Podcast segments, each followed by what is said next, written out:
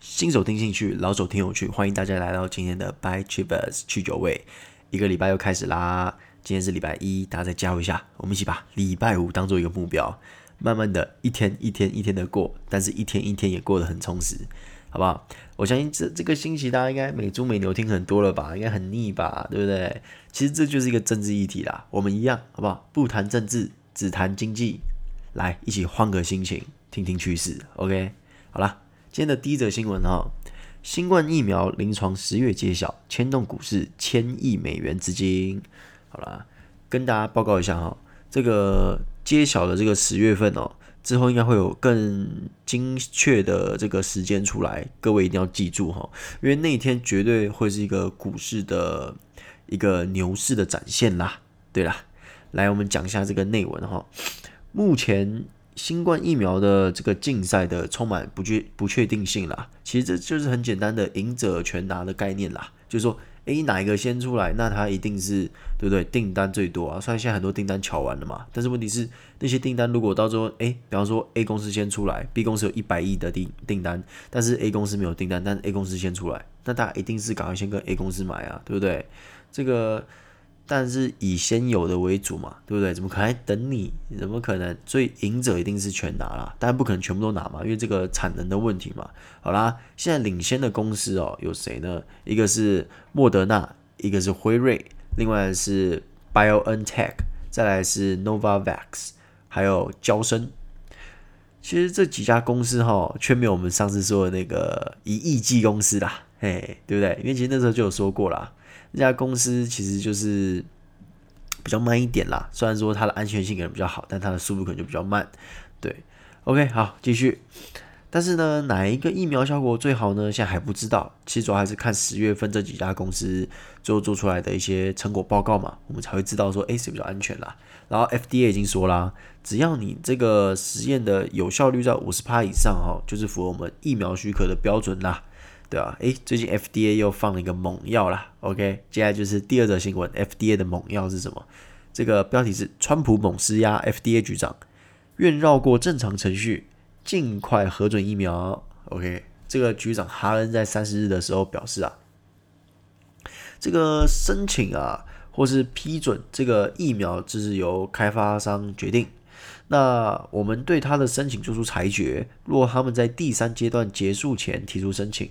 我们可能会认为适当或不甚或不适当做出决定，这样子其实一言以蔽之啦，就是说你们今天可以不用经过第三次试验啊，你们如果先提出来，诶，我会考虑看看好不好，让你们过不过。但这其实算是偷吃步啦，因为正常来说，这种疫苗这种很生计的东西，就是要一步一步很严谨的弄完啦，就是最好什么实验都做过啊，很严谨的弄完之后再给这个。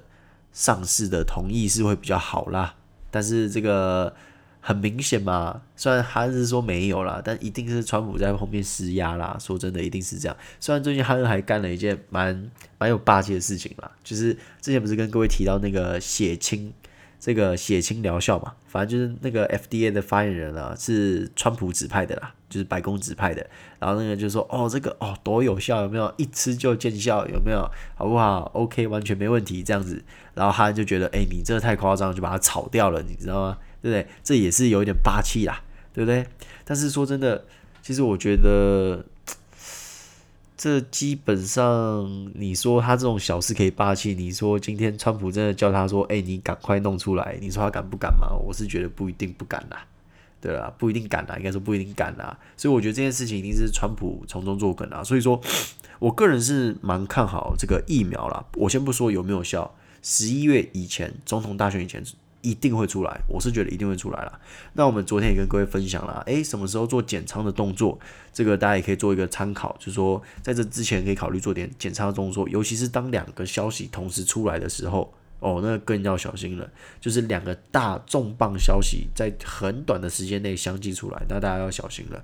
所以这个是建议十一月可以好好的观望了。对啊，十一月我们先看成果嘛。那有些人可能说，诶，那十月如果呃成果好的话，会不会有跳船潮？我是觉得是有可能的啦。但是我觉得这个的利多等级一定是不比疫苗正式上市的利多等级大啦。所以我觉得，如果说今天你说那些大户要跳船，那再怎么样也是等到疫苗正式上市才会真正开始跳起来啦。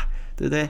所以我觉得这个可以，大家可以再观察一下。好，接下来第三则新闻，诶，第三则新闻就是有关供应链的啦。呃，华为加价抢料，排练大伯，这个加价幅度哈上看一成啦，并且有传闻说他已经下达了有多少货就收多少货的紧急拉货通知啦。那后续也不排除说，哎，会不会再诶加更多钱呢？对不对？以确保他们的库存嘛。我是觉得这一部分是会有基金的炒作啦，就资金行情的炒作。那大家如果想要炒短线的话，可以诶稍微看一下，尤其是在法说会啊，在这个营收啊公布的前后，可以去看一下。就是说，比方说，诶营收公布前一两天，如果觉得说，诶这一定会涨，那你们可以去买一下。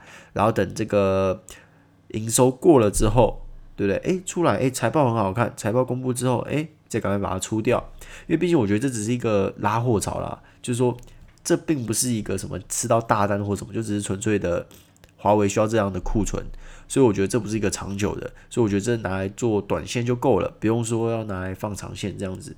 对，那再者是说哈，呃，如果川普上的话，我是觉得打压华为这件事情一定是会放缓啦，就是不可能会一直这样限制。这个我跟大家提过很多遍了，再加上最近中国的一些举动。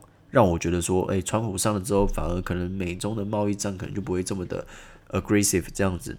但是如果拜登上了，我倒觉得可能就没那么好说话了。这我之前跟大家说过，这边就不再赘述了。不要一样的话一直 repeat 嘛，搞得好像跟鹦鹉一样嘛，这也就不需要了啦。不过主要是跟大家说哈，我觉得经过这个川普挑起来这件事情，就是美中贸易战这件事情啦，包括打压华为啊、TikTok 这件事情，我觉得其实各国就是不止中国。我觉得各国可能会慢慢的将产业移回来，以满足两件事情。第一件事情就是避免说像这种事情嘛，就是说哦，今天我一个大国要搞你很容易，对不对？其实之前日本被美国搞过哦，所以日本现在的这个科技业才没有这么以前那么厉害啦。其实以前日本科技业什么 Panasonic 啊、Sony 那是非常之厉害，只是最近呃没有那么厉害的原因，是因为之前有被美国搞过。这如果之后有机会跟跟大家分享这个故事啊，做点知识转移啦。对不对？OK，如果大家有兴趣的话，哎，然后第二点哦，是因为这个新冠肺炎造成的冲击，基本上我觉得还是对各国的就业率一定是有很大的影响了。那如果把产业移回来，就一方面就满足第一个条件嘛，就是说，哎，不怕到时候什么被断货啊或什么的。第二个话就是说，呃，可以增加就业率。对，所以我觉得各国可能会开始扶持一些自己的产业，比方说中国就就开始扶持半导体啊，说到二零二五要全部中国制造这样子，就是一条龙给它做起来，就是这个把这个不足的地方给做起来了。所以我觉得这可能是各国之后的一个趋势啦。我觉得可能不止中国，可能欧盟啊，甚至美国自己也开始在做这件事情嘛，因为美国已经开始想要把产业移回美国了嘛，怕你到时候哎乱搞我有没有？对不对？所以我觉得我自己会开始关注一些内需市场的股股股股票啦，对啦，就是这个这一块我觉得是可以关注的。就是说，诶，有什么样的产业是目前比较弱的？那你觉得说这是本国比较弱的，那有可能被政府诶有没有资金挹注扶持一下，对吧？因为我觉得现在就是一个趋趋势啦，就是去国际化这个趋势，算是被川普带起来的啦，对吧？我觉得这会是一个趋势。对，好啦，接下来第四则新闻，诶。我相信大家在这个中美贸易战啊，大概只关注这个 IC 这一块，什么台积啦、联发啦或红海啊这些，就是比较诶偏这个半导体啊、IC 设计这一块。但是其实要跟大家报告一件事情啊。其实华为的杀招有很多，真的有很多，只是都没有动。华为完全到目前为止都没有动它任何一个杀招，就感觉哦，华为好像很弱一样，什么烂死了这样。其实就像我之前跟大家分析的啦，就是华为死不了了，真的死不了了。我现在就要跟大家分享华为的另外一个杀招，好不好？这也不是一个新的新闻了，这大概是四月的时候的新闻啦。不过最近又被提出来了，我再跟大家做一个分享啊。因为四月我还没开节目嘛，对不对？如果那时候有开，一定已经抢先跟大家分享了。OK。好，废话不多说，我们来看第四则新闻什么？哈，脸书、Google 海底电缆计划要放弃香港，改连台湾和菲律宾。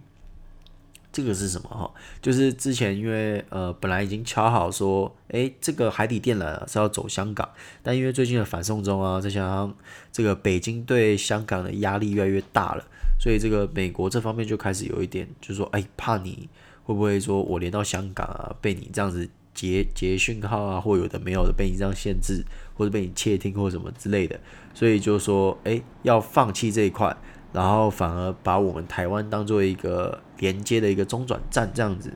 对，那这个事情啦，已经在四月获得批准了，然后这个开设的期间是大概是六个月啦。好，来跟大家报告一件事情哦。现在全球大概有三百八十条海底电缆，三百八十条海底电缆哦，而且其中只有一百条，就一百条是华为铺设的。其实就像我跟各位分析的啦，不论是美国、欧盟还是中国，这个之后一定会往去国际化这一块去走啦。那尤其是你想嘛，你觉得欧盟、美国他们有办法一直容忍说，哎，哇，全世界有三分之一？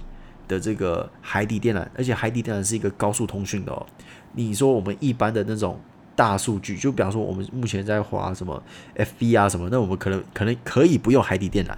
但是你说美国国防部那些很重要的数据、很机密的数据、很高科技的一些报告啊，或什么新技术，那绝对要海底电缆，因为那绝对不是什么几 MB、什么几 G 啦，那绝对都是几 T 啦，一定要用海底电缆去做呃传输。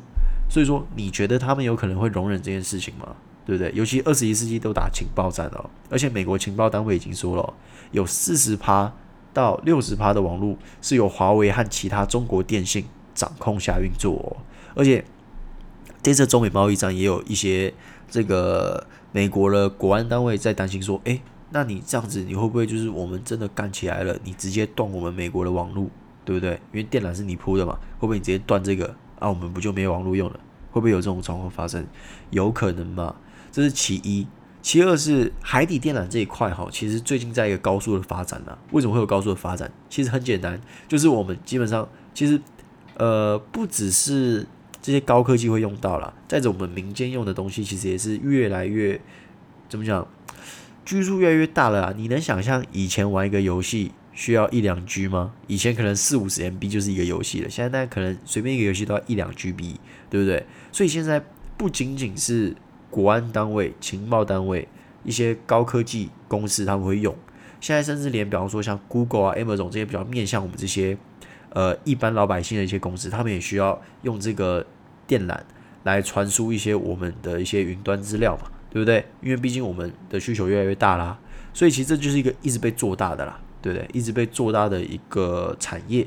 那我直接跟大家讲数据啦，数据会说话，好不好？好，我们先看二零一零年，Google 只投资一条海底电缆；二零一三年也是一条；二零一六年也是一条；二零一七年也是一条；二零一八年两条；二零一九年有几条？有五条。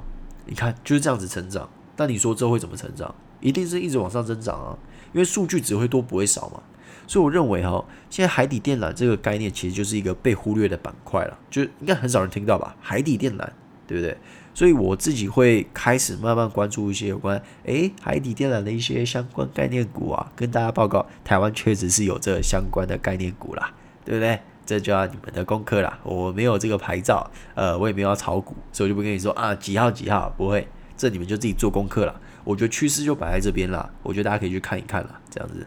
好了，那接下来我们就来一样了，就是稍微分享一下今日的操作啊、呃。今日就是没有操作，哈哈，因为今天我这边是礼拜天啦，还没开盘啦，你们应该也还没开盘啦，对吧？那我会大概跟大家报告一下我礼拜一的关注啦，应该主要就是稍微看一下说面板股之后的走势是怎么样，因为我是觉得说最大的那一波还没开始拉啦，就今天可能就只是资金的轮动而已，因为话题在嘛，所以稍微诶轮一下轮一下。